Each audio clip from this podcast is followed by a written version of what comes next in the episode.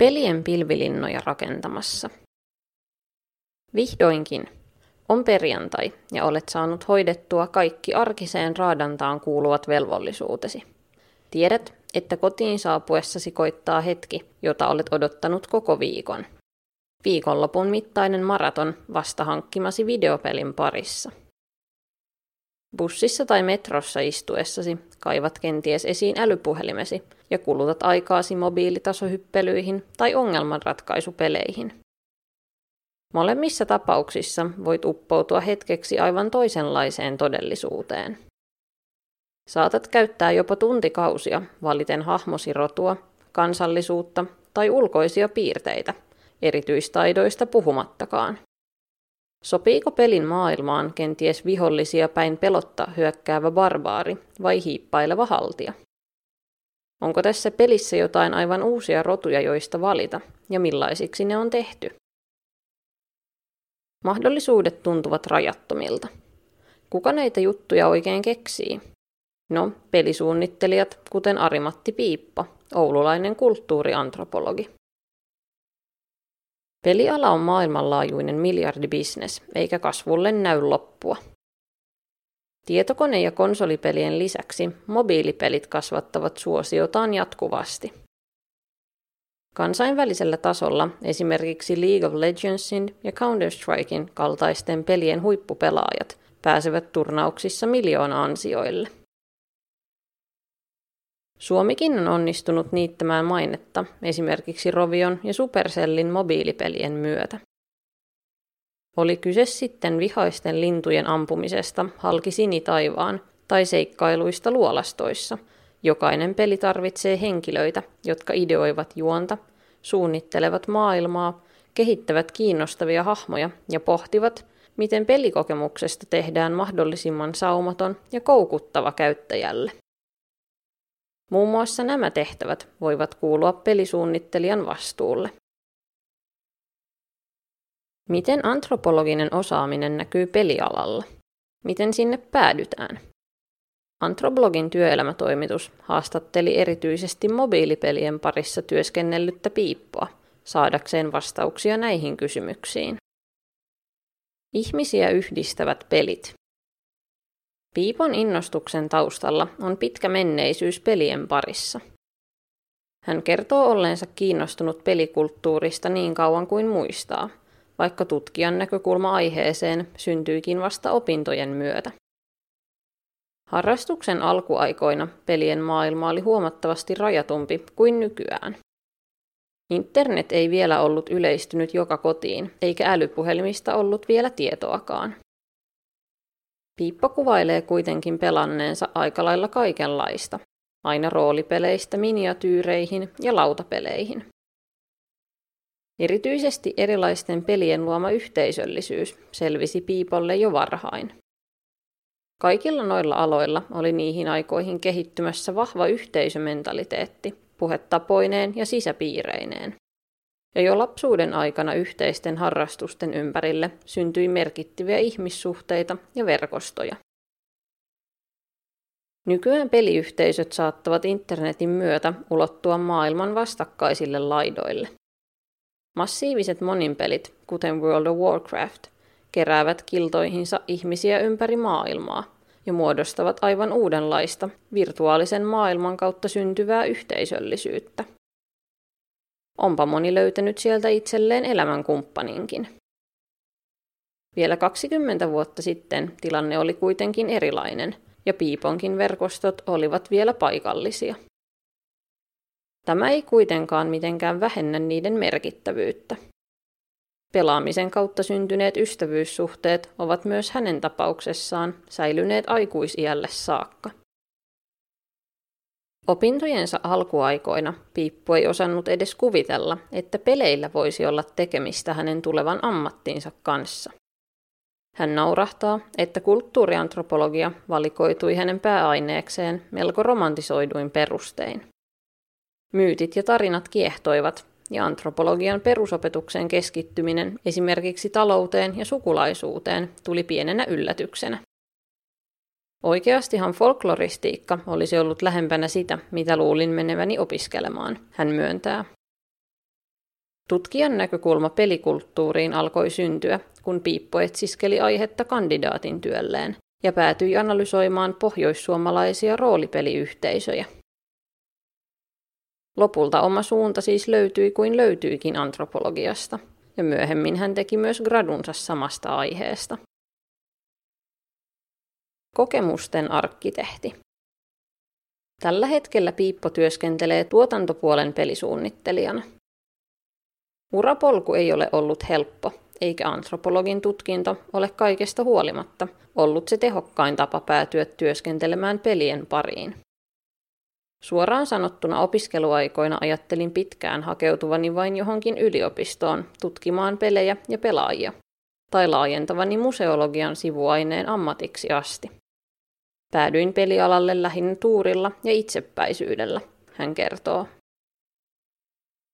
Assistentin ja harjoittelijan pestit tulivat tutuiksi, ja välillä palkallista työtä ei ollut helppoa löytää, erityisesti Oulun kokoisesta kaupungista. Piippo kuitenkin huomauttaa, että on loppujen lopuksi varsin tyytyväinen siihen, miten hyvin on löytänyt töitä haluamaltaan alalta haastavasta tilanteesta huolimatta. Tämä näkyy myös ansioluettelossa. Ennen nykyistä työtään hän on toiminut myös projektimanagerina ja tuottajana sekä opettanut pelisuunnittelua. Puhun ammatistani monesti vertauskuvallisesti. Samaan tapaan kuin arkkitehti suunnittelee rakennuksen ja joku muu rakentaa sen, minä suunnittelen pelin ja joku muu toteuttaa tuotteen. Pelisuunnittelijoita on kovin monenlaisia, ja alan ammattitermit vaihtelevat vielä aika paljon, joten joskus on tarpeellista selkeyttää osaamistani myös alalla työskenteleville. Arkkitehtivertauksellaan Piippo konkretisoi paitsi työnkuvaansa, myös taustalla vaikuttavaa antropologista osaamistaan. Koska ala on vielä suhteellisen uusi, etsivät myös työnkuvat vielä muotoaan. Etenkin Suomen pienissä työtiimeissä Pelisuunnittelijan tulisi usein hallita paitsi suunnittelu, myös osata ottaa osaa vaikkapa tuotantoon, koodaamiseen tai grafiikkaan. Ulkomailla taas suunnittelijan työhön suhtaudutaan vakavammin, ja rooliin haetaan nimenomaan pelisuunnittelijaa, ei joka paikan höylää. Antropologisen taustan Piippo kertoo näkyvän hänen työssään monella tapaa.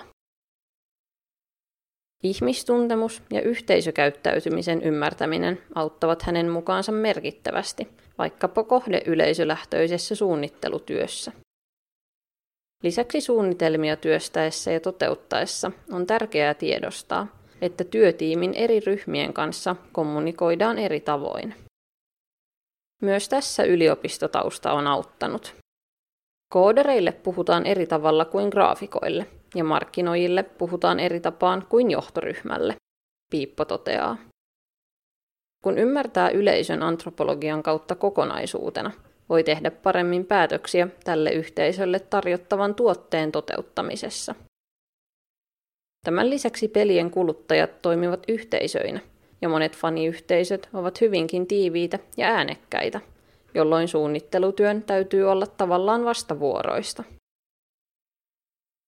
Onnistuminen halutun yleisön tavoittamisessa on palkitsevaa, kuten kävi Piipon annettua erään suunnittelemansa pelin Spiral Wavesin kohdeyleisöön kuuluvan ystävänsä testattavaksi. Julkaisun jälkeen selvisi, että tämä ei ollut kahteen viikkoon juuri laskenut peliä käsistään. Kaiken kaikkiaan Piippo kertoo näkevänsä pelit eräänlaisina narratiivisina kokonaisuuksina – Antropologian antama pohja kertomusten käsittelyyn, ymmärtämiseen ja tuottamiseen on ollut suureksi avuksi pelien parissa työskennellessä. Tämä yhteys menneisyyteen on siis yhä vahvasti olemassa. Tarinat ja myytit ovat opintojen alkuaikojen epäilyksistä huolimatta löytäneet tiensä sekä työnkuvaan että sen antropologiseen soveltamiseen. Mihin peliala tarvitsee antropologeja? Maailmalla antropologit työskentelevät pelien parissa, paitsi suunnittelijoina, myös tutkijoina pelisuunnittelijoiden keskellä. Robertson Allen on tehnyt tutkimusta America's Army-pelin kehittäjien parissa, tutkien sitä, miten tämänkaltaiset puolustusvoimien rahoittamat pelit voivat tehdä myös siviilipopulaatiosta virtuaalisia sotilaita, jotka militarisoidaan pelillistämisen keinoin. Toiset puolestaan sukeltavat suoraan virtuaalisten yhteisöjen keskelle, kuten Bonnie A. Nardi kirjassaan My Life as a Night Elf Priest, sekä Tom Boelstorff, joka teki kenttätyönsä Second Life-pelin virtuaalimaailmassa. Vaikka pelialalle pääseminen saattaa olla haastavaa, ei se selvästi tarkoita, etteikö mahdollisuuksia löytyisi. Kun Piipolta tiedustelee, mihin peliala ylipäätään tarvitsee antropologeja, ei ideoista ole puutetta. Hän listaa materiaalia useamman väitöskirjan tarpeiksi. Peliala tarvitsee antropologiaa dokumentoimaan pelikulttuurin kehitystä, helpottamaan parempien tuotteiden tarjoamista asiakkaille ja toisaalta pelikulttuuriin kuuluvien ilmiöiden tunnistamiseen. Mikä sai Pokemon Go nousemaan maailmanlaajuiseksi ilmiöksi muutamassa viikossa, ja miten peli vaikutti perheiden yhdessäoloon? Miten tämä ilmiö voitaisiin uusintaa? Miksi peli käytännössä katosi puolen vuoden sisään julkaisusta? Lisäksi hän pohtii sitä, millaisia uusia kommunikaation ja yhdessäolon muotoja verkkopelien myötä voi syntyä. Miten näitä uusia ihmissuhteita voidaan vahvistaa tai hyödyntää paremman käyttäjäkokemuksen saavuttamiseksi? Piippo mainitsee myös pöytäroolipelien uuden kultakauden. Kuka niitä pelaa ja miksi? Onko yleisö muuttunut merkittävästi viime aikoina? Jos on, niin voisiko uuden yleisön tavoittaa uusilla tavoilla jotenkin paremmin? Nämä teemat koskettavat paitsi tutkimukseen liittyviä aiheita, myös pelialan yrityksiä ja kuluttajayhteisöjä. Antropologinen ote saattaisi auttaa paljastamaan hyvinkin kiehtovia mekanismeja alan trendien ja murroksen parissa. Piipon kokemuksen mukaan erityisesti pienemmät ja aloittelevat yritykset ymmärtävät yleisöjen ja pelaajayhteisöjen kuuntelemisen tärkeyden. Suurempien pelitalojen tapauksessa hän on kuitenkin hieman skeptinen sen suhteen, että ne alkaisivat panostaa merkittävästi enempää vuoropuheluun fanien kanssa vielä lähitulevaisuudessa. Lopuksi Piippo muistuttaa, että mikäli haluaa suuntautua antropologin paperit kourassaan pelialalle, kannattaa panostaa myös sivuaineisiin, kuten markkinointiin tai tietotekniikkaan. Myös ajoissa verkostoituminen on tärkeää. Joskus alalle saattaa päästä sinnikkyydellä ja olemalla oikeassa paikassa oikeaan aikaan, mutta on hyvä olla tietoinen siitä, mitä pelien parissa tapahtuu. Esimerkiksi virtuaalitodellisuus ja sen kotikäyttöön liittyvä pelikulttuuri on vielä kehittymässä, joten siihen perehtymällä saattaa avata itselleen ovia myös tulevaisuudessa. Kirjoittaja Sanna Rauhala. Podcast-lukija Bea Beriholm.